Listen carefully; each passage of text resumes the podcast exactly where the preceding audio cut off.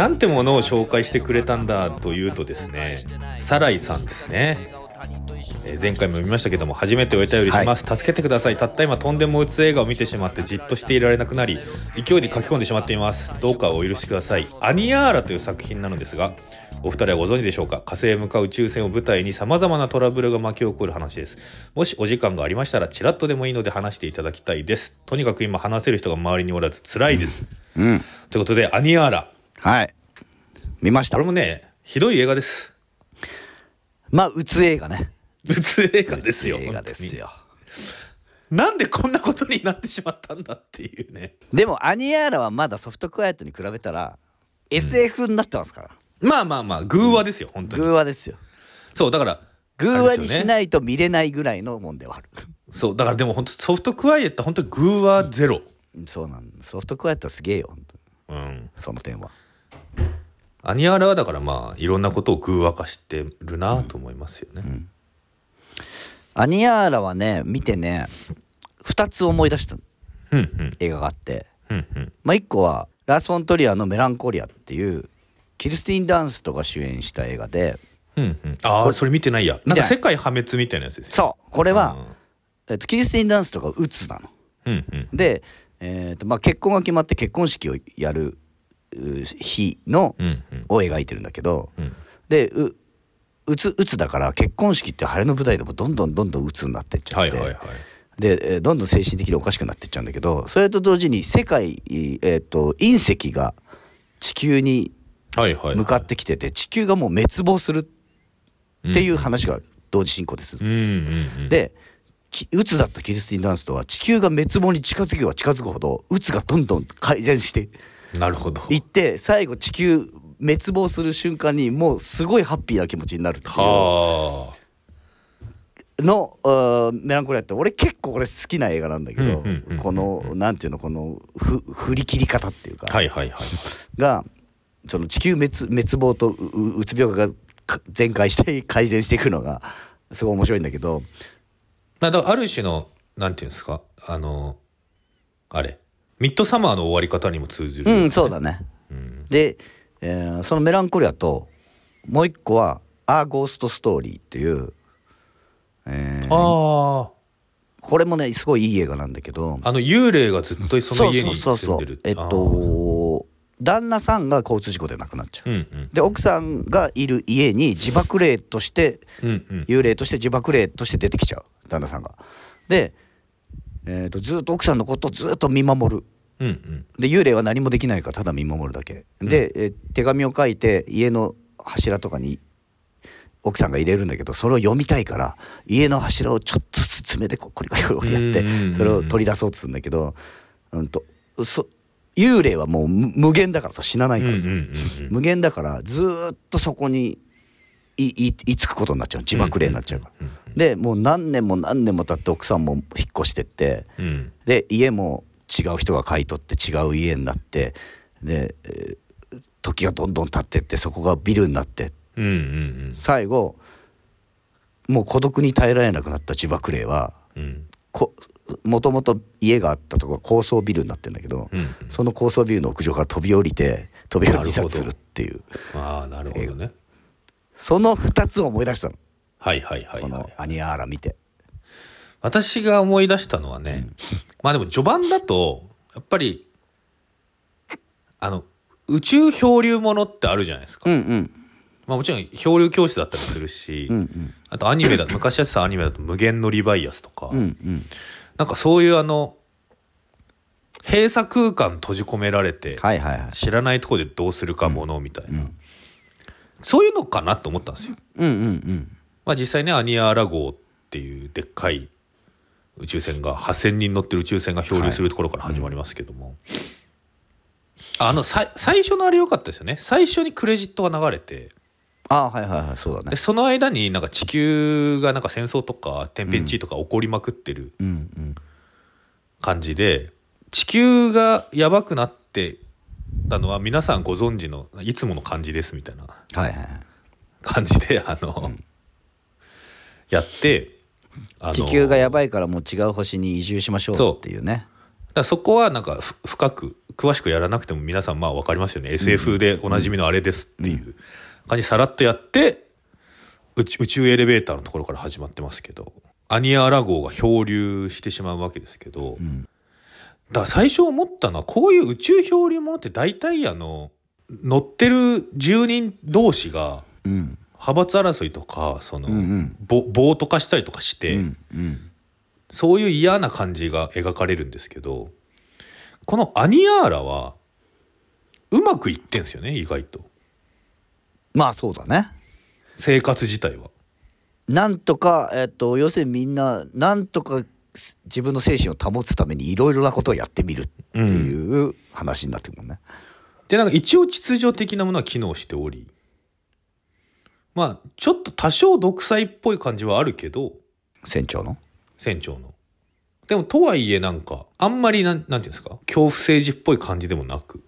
うん、あとそんな要するにさこのん。映画の面白いと同時に怖いところは、うん、あのて決定的な危機ってない？そうそうそうそう食べ物もなくなったらなんかまああれ育てればいいやみたいな。もみ模様ね。もうねもう食べれればいいやってなるし、あとそのまあ8 8,000人ぐらいの人を乗せて要するにまあ豪華客船みたいなもんだから、うんうんあの施設遊ぶ施設もいっぱいあるし、うん。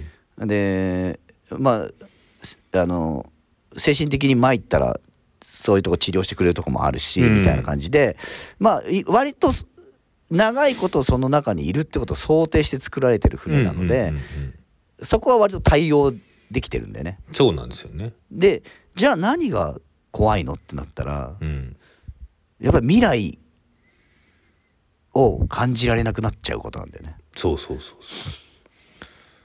変化がないっていううんうんことですかね。いやだからなんかいろいろ考えちゃいましたよね。その例えば愛する人を見つけたりうん、っていうのはあったもんね。子供ができたりってことあるじゃないですか。うん、で俺やっぱ一番あの中に閉じ込められて一番絶望だなと思うんうのは子供がいる場合だよ。うんうん俺らぐらいの年になってあそこに閉じ込められたらまああと30年とかここにいてここの中で楽しむこと考えりゃ、まあいっかって思うけど、うんこれからいろんなこと経験して大人になっていく子供がそこに閉じ込められてどうなるか分かんないってなったらそこが一番絶望かなと思う。でも例えばあそこで生まれた子供はそうそれもある。あそこうんっ、ていうものでやってるわけじゃないですか。であそこの中で多分いろんなこと考えていろんな哲学を持ってそうそうそうでえ多分あの中で未来未来を多分構築していくんだと思うんだよ。ですよね。でもなんかその、わ若いやつはバカだみたいな扱いもされたりとか、うんうん。あと墓なんだねお母さんに。そういうふうにさっき鹿島さんが言ったようなことで未来を墓なんだお母さんとしが心中したりするわけじゃないですか、うんうん。なんかな何がいいのかっていうのは何がいいのかっていうか今の私たちの状況もうん。とアニアニアーラアニアーラ号の中の生活を区切る境目はどこにあるのかっていうのはすごい考え俺もねそれ見て思ったすごく。うん。これアニアラ号に乗ってなくても今このの地球上で生活してるのって大して変わんないんじゃないかなそうそうそうそうそうそう。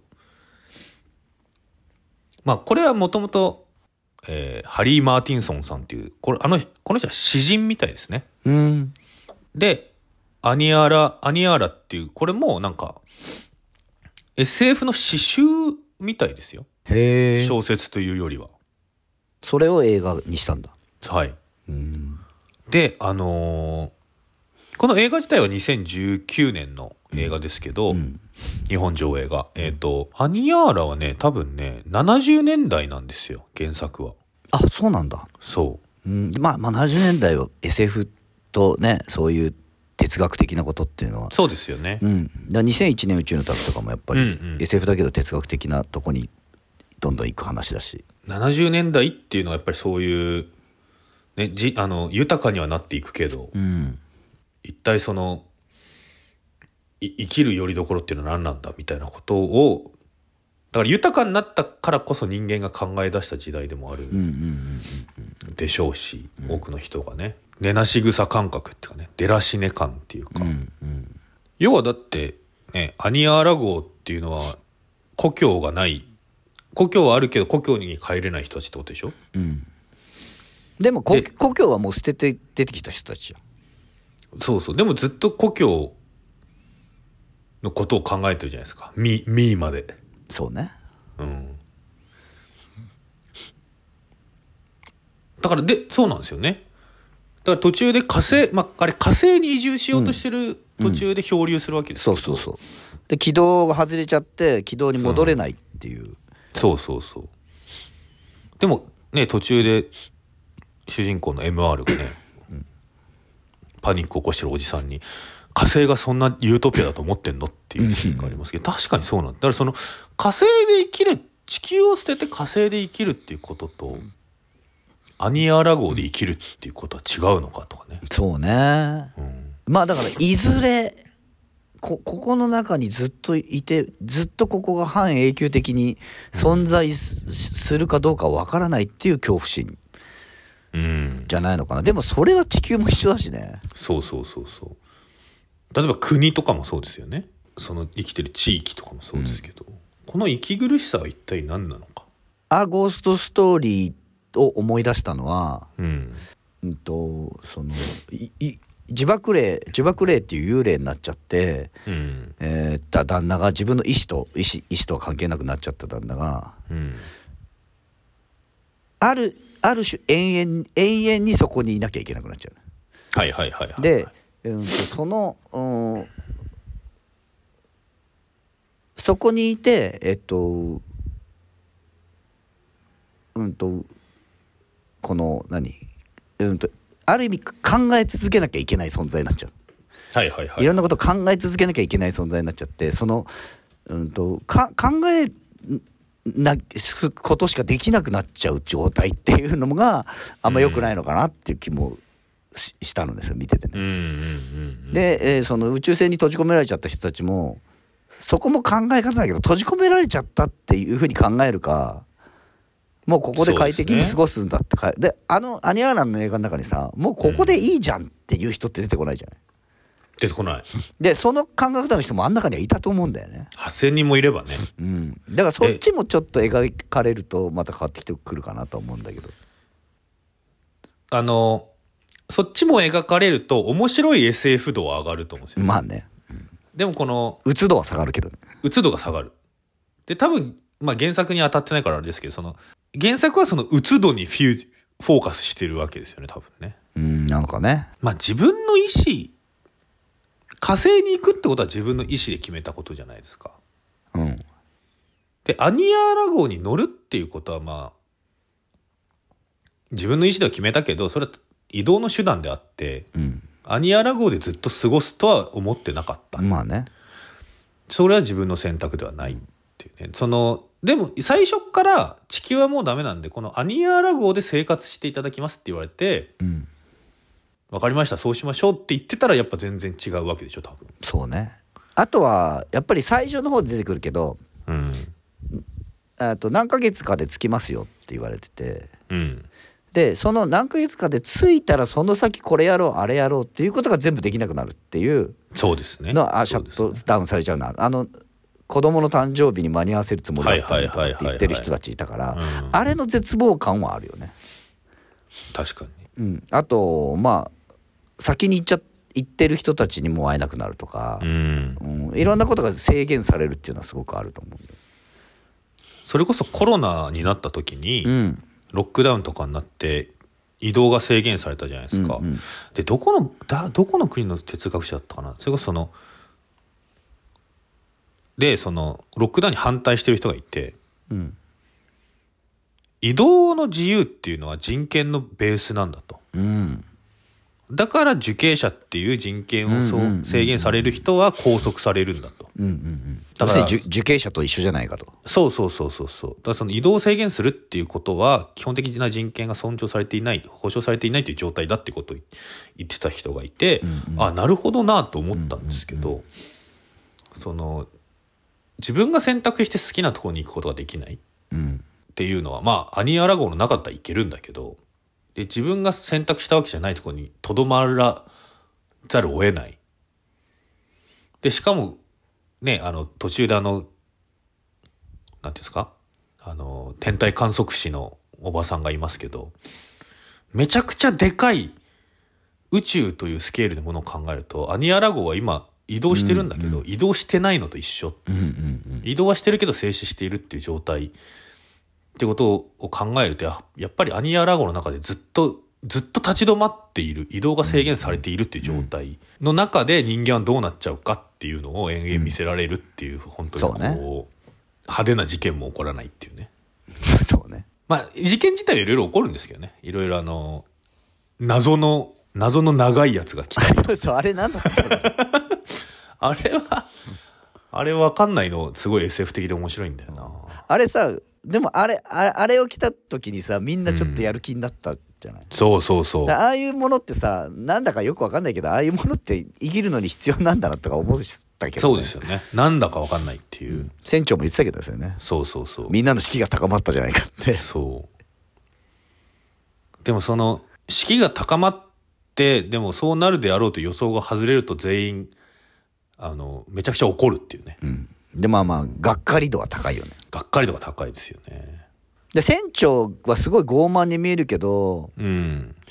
言ってることは、うん、まあわかるというか、うん。そのやっぱり生き生きていくのに希望を失わせるようなことを言うのはよくないんだよとかって言うじゃん、うん。でもそれは嘘なんだよね。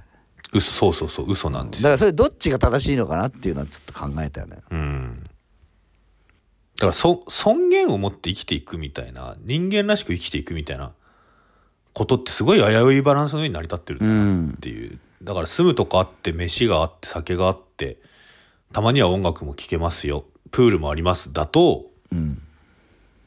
実は十分なように見えて十分じゃないのかもしれないなっていう。そうなんだよ。だからそうなると、じゃあな何が何が足りないのってそう。いうのは考えるよね。考える考えるし考えるけど全然答えを教えてくれない映画でそうなんだよあの終わり方もね急に24年経って、もうだから生き残りがあんだけになっちゃったっていうことなのかな最後は。まあそうですよね。でもう瞑想のような状態になり。で最終的に何千万年後っていうのがね 急にバンって出てきますけど。ね私好きだったシーンはでもあの10年後ぐらいのしところでうん。あの船長が結構もうその時点で生き残りが少なくなってるんですけどで MR が表彰されたりするんですよメダルもらって、その前にヘッドホンした男の人がステージに立ってなんか音楽流してるんですよね、うんうん。あれ DJ なんですけどうん。もうみんな気力がなくなって酒飲んで踊るとかもしなくなったから、みんな座って DJ の音楽聴いてるんですよ。ね で終わったら拍手してるっていう。やる気のないやる気のないクラブ。そうやる気のないクラブになってるのあれいいんだよな。でも俺あの途中でさ事故みたいのがあってさ、うん。乗組員結構死んじゃった時あったじゃん、はいはいはいはい。であの時さ船長がさうん。すっごいうなだれてるじゃん。うんうんうん。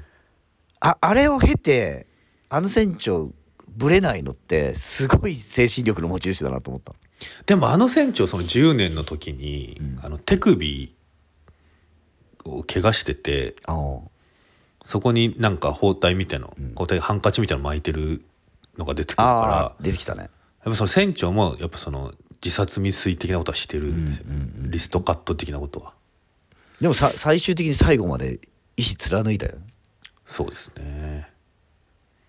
俺船長の立場だったらもう多分途中でダメになってるなと思う。いやもう無理無理無理、でも単純に結構対策だからアニアーラ号のがこうなってんだとかうんうんミーマっていう本当謎の装置。はいはい。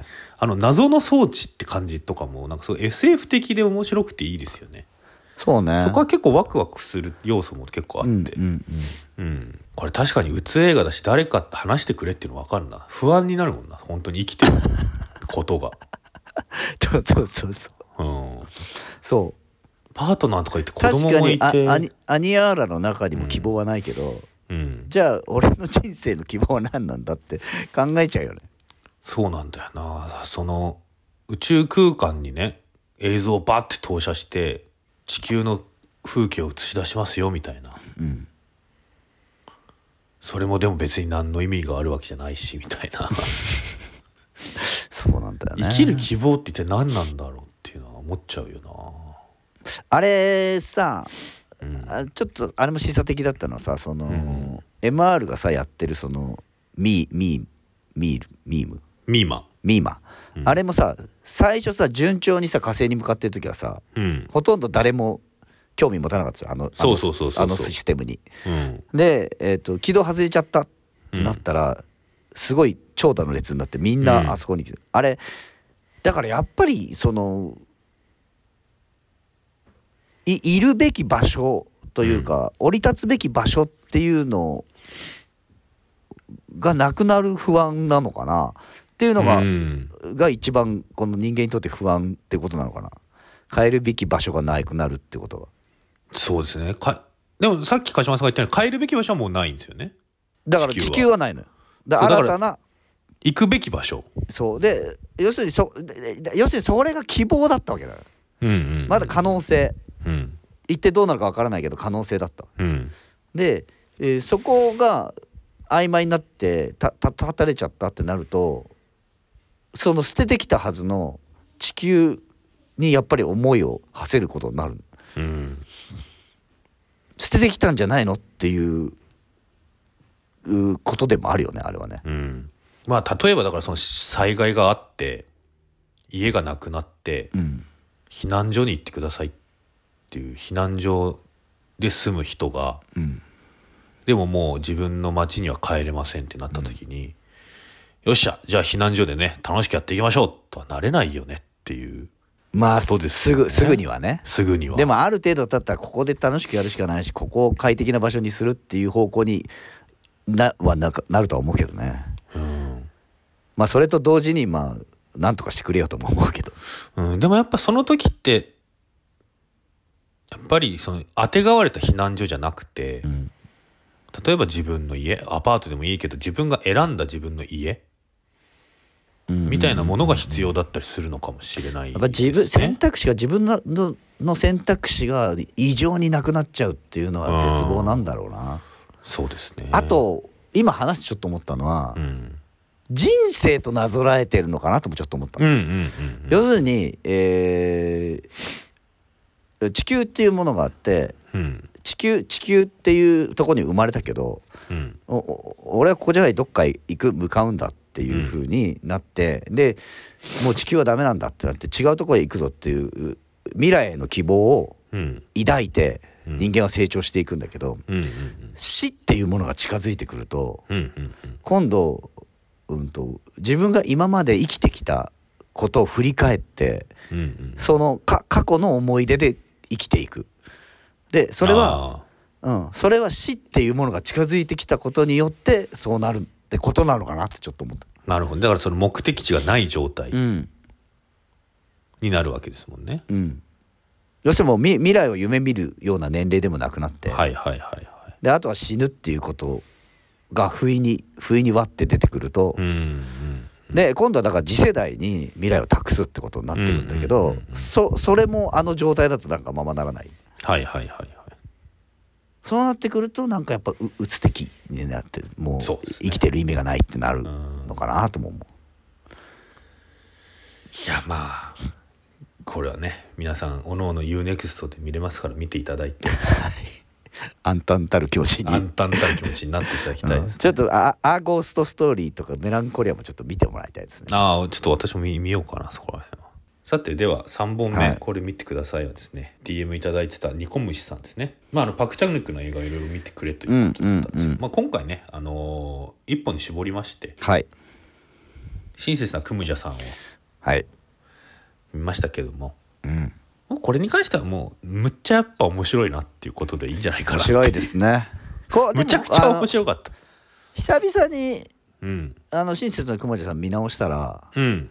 やっぱ別れる決心ってだいぶ描き方変わってるね。そうですね。パクチャンヌ君ね最新作の別れる決心とは。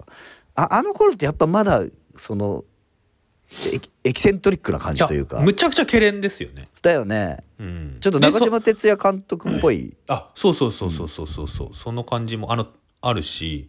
でもなんかお嬢さんにはその感じあったと思うんですよね、うんうんうんうんうん。だからまあ別れる決心がむしろちょっとちょっと異色かもね。でもまあちょっとモードが変わったっていうか、うん。ちょっとケレンっぽいカットは入ってるけどね。別れる決心にも。ケレンっていうかそうですね。ななんだこのカットみたいなのがう入ってる、んだからまあ親切のクムジャさんはそのポップでキャッチーなんですよ。いやそうですよ、うん。本当に。なんだけどその中でこうひどいことがひどいことがひどいことがどんどんどんどん起こるしやっぱりその復讐三部作の3つ目なわけですけどもうん。あの復讐してもいいことはないっていうね、まあまあ3本うん、3本それぞれ復習してもいいことないよってないうのを あの結構ストレートに言ってるのがいい。で久々に読み返してあ久々に見返して思ったけど最後うん。復讐した人たちはみんなで真っ黒いチョコレートケーキを食べるわけですけどはいはいはでもクムジャさんはその娘のジェニーにはい白いね。そう豆腐を模したね、あの韓国の風習でねあの刑務所から出てきたに人にあの豆腐を食わせるっていうのがあるらですけど。あれ風習なんだ？最初のね最初クムジャさんが刑務所から出てきた時にあの豆腐持ってきてたもんね。あれ風習なんですよ、ん。あれ、うん。忘れてたけどあれクリスマス時期の話なんだね。ねだからあのちょうど今ぴったり今ちょうどいいよね。そう。いいいいんですけど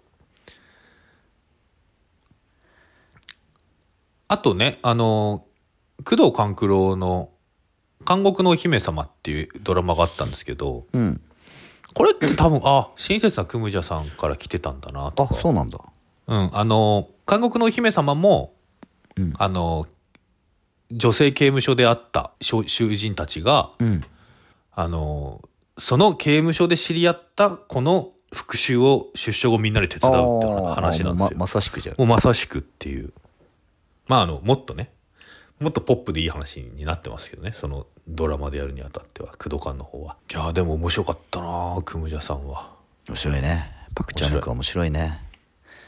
もうその時間のあっち行ったりこっち行ったりみたいなのもうん。結構そのブレあのいろいろい行くじゃないですか。あのそうね。まずクムジャさんが刑務所から13年刑期を終えて出てくるところから始まって、でそこからこう一人いろんな人を訪ねていってその人たちと刑務所の時どうなってたかみたいな、うんうんうん。どんどんこうフラッシュバックしていく構成だけどなんか全然難しくないし。そうね。であでもあれあの要するにさ目的を達成するためにさ、仲間を一人ずつ集めていくって、うんうんうん。まあその七人の侍的な。そうですね、うん。そうですね。あのパターンじゃない？あのパターンですよあの面白さあるよねうん。結構みんなナレーションも入るし、第4の壁に向かって話しかけたりするけど、ね、あの、それも、やっぱちょっと2004年か3年の映画なんで、ちょっとそのタランティーノっぽさもちょっとあったりとかうんうんねうんう、んしますよね。こういうの2000年代前半ってこういうオフビートなのやっぱ世界的に流行ってたんだなっていう。あのねクムジャさんを助けようとするうん。教会の教会っていうか、しあれあれなんだあれ新興宗教の人いや、どうなんでしょうね。キリスト教の人キリスト教の人なの？うん。あの人のキャラもすごいもんね。すごいっすね。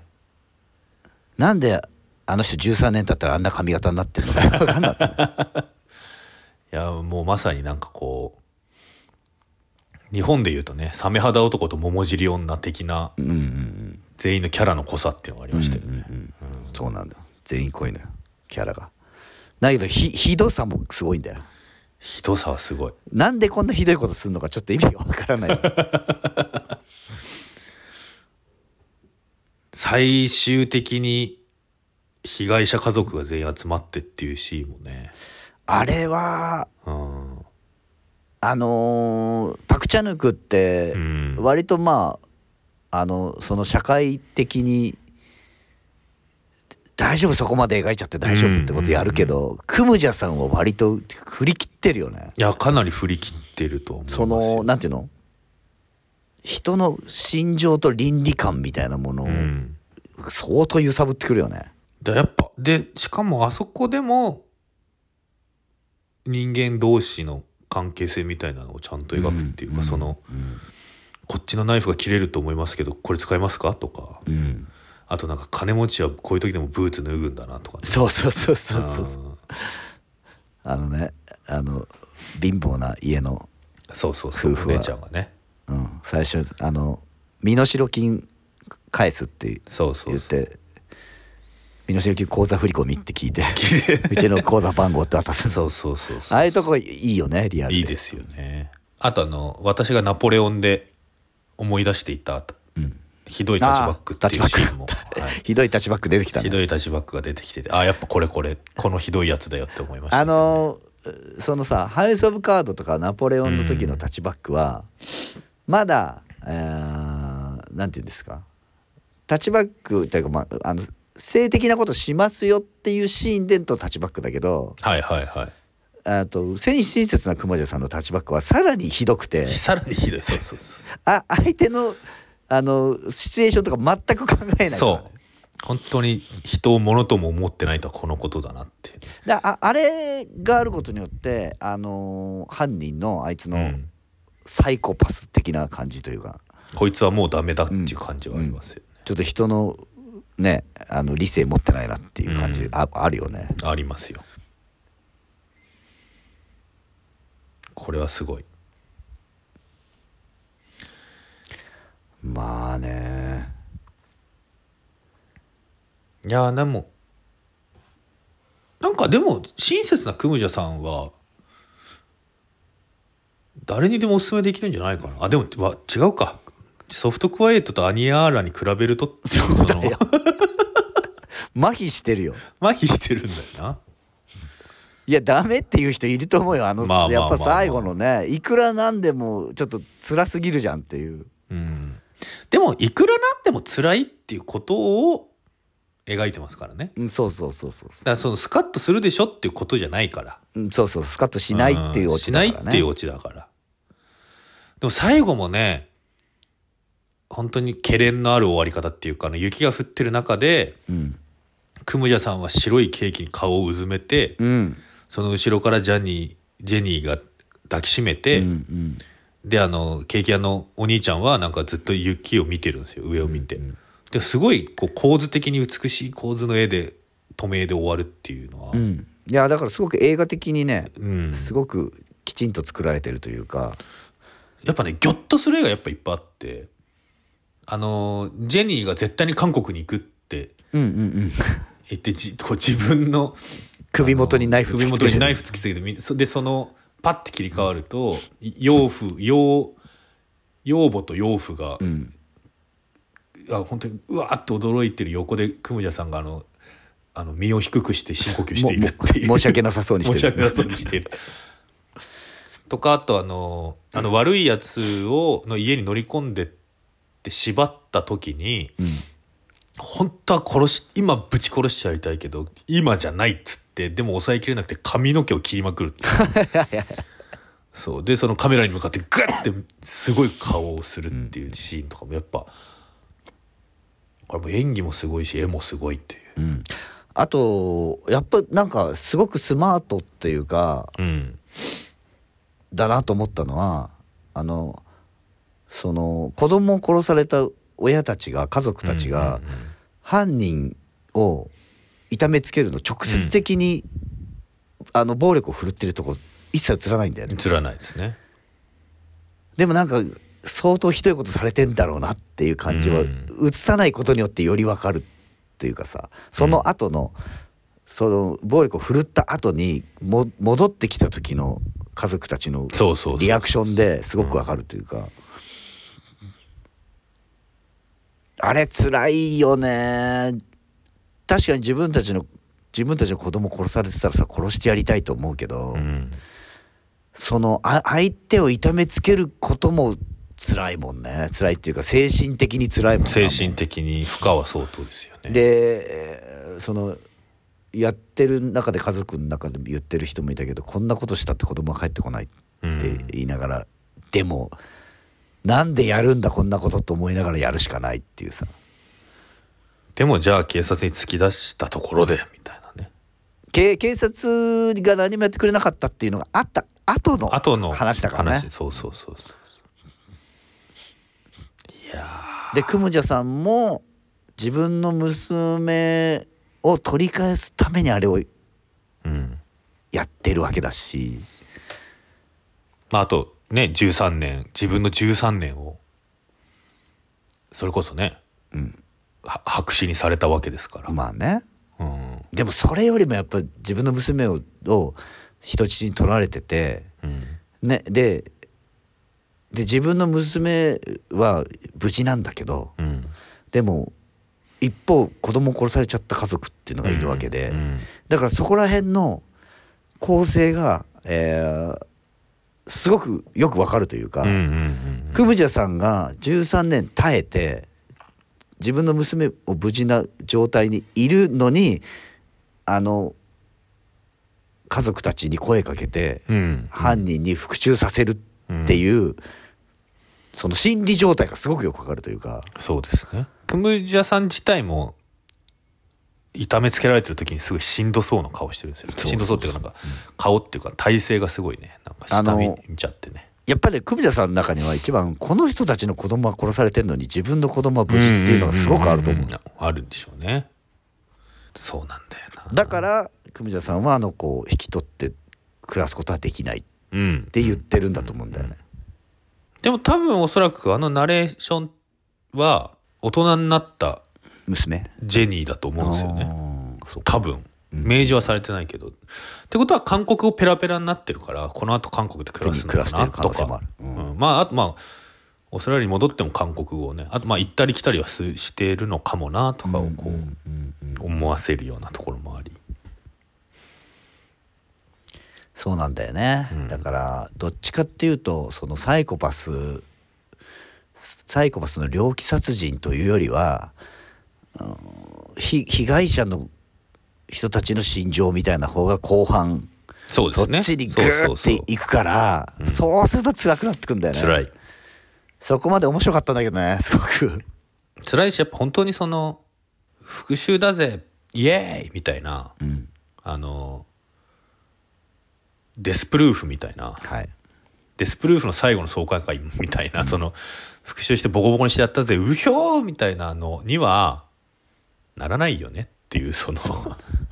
だから逆にうん、デスプルーフみたいな映画ないとダメだなってなる。そうそうそうそうそうそうそうせめて映画の中でうもんせめて映画の中では。復讐果たさないと。復讐ししたところで気は晴れないんだけど。うん。っていうねとこだよね。そうですね。やっぱちょっとねこの3本を立て続けにっていうのはやっぱねきつきつかったです。きついものがありました。まあでもそまあそういうねソフトクワイエットでリアル現実を突きつけられうん。アニヤーラで生きる意味を考えさせられ クムジャさんで面白い映画とはいえ復讐にはしてもスカッとはしないよと言われ、もやもやもやもやが残る。だからソフトクワイエットであの生き残っていたうんお姉ちゃんが、うん。あの白人女性4人にうん。復復讐讐したとてうん。まあそうですよ。妹気はだって。晴れないと。ね死んじゃってんだから。そう。ということは生きる意味って何なの？っていう。アニヤーラになるという。だからそうなってくるともう地球が滅亡するぐらいまでいかないとやっぱ気は晴れないなあメランコリアになるってことだ。俺あのオチはすげえなと思ったんだよねへえ。あ見てないな。そのねあのうつ病の人がうん。そのううつ病のが晴れていいくのって地球が滅亡するぐらいのことが起こんないとうん。気持ちは晴れないんだよって。あのマラス・ボントリアもさうつ持ってる人だからさ、そうですね。うん、だからそう言われてるみたいであそんなつれ辛いのかっていうふうに 思うよね。ということで皆さんあの今回の3本はあの、はい。体調いい時にねぜひそうそう。あの間違っても3本まとめてみないでください。そうですね。あのちょっとうつうつとしてる時はやめてください本当に。そうです。ね取り扱い注意です。でも面白い。面白い映画です全部。じゃあどれも面白かった。ちょっと自分が今調子乗ってるかもしれないっていう時はああのそうね。今しめ3本うん三本まとめてみるとちょうどいいのかもしれないですね、考えるからね。そう。生き方かんちょっと考えようってなる。絶好調だぜ人生っていう人はぜひご覧ください。い なんで？絶好調ならいいじゃないそれで。やでもやっぱその足元救われないようにね先にフィクションによってこそうね、ううん。地ならしをしておくというのがいいかもしれないです、でも本当にソフトクワイエットなんかはちょっとあ俺ちょっとやばい事象ちょっと持ってるかも考え方持ってるかもなみたいなことを考え直すにはいいかもしれない、いいかもしれないですねはい。えー、ということで次回はえー、A24 のはい。ホラー最新作「Talk to me「Talk to Me」うん。今なんかあれなんですよね。UNEXT で」うん。A24 日本。未公開。未公開映画。うん。が UNEXT で特集されておりまして。うん。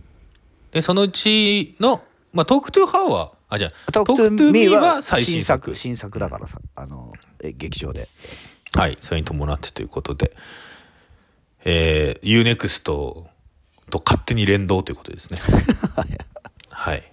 まあ A24 ねやっぱり今年もすごかったから、そうですね。うん。今年はだってもうだって年始でエブエブのあのアカデミー賞総なめがあってさ。うん。ホエールもでしょ、うん、ホエールターも、うん。あれター違ったっけ？ターは違うかな？あとパールも。そうだ。だかなり今年のベストに A24 の作品って入ってくる人多いんじゃないかと思うんでアフターさんも？アフターさんもそうよ。うん。気が付くと A24 だかまあさすがですよね。ら さすがですよ。ということで今年おそらく最後は A24 祭りということでやっていこうかなと思います、えーそして来年1月21日日曜日はトークイベントがありますので、そちらもぜひご予約いただければと思います。ぜひ。でベストも。ベスト5送ってください。送ってください。はい。早めに送ってもらってもいいですからね、はい、ということでまた次回お会いしましょう。はい。さよなら。ありがとうございました!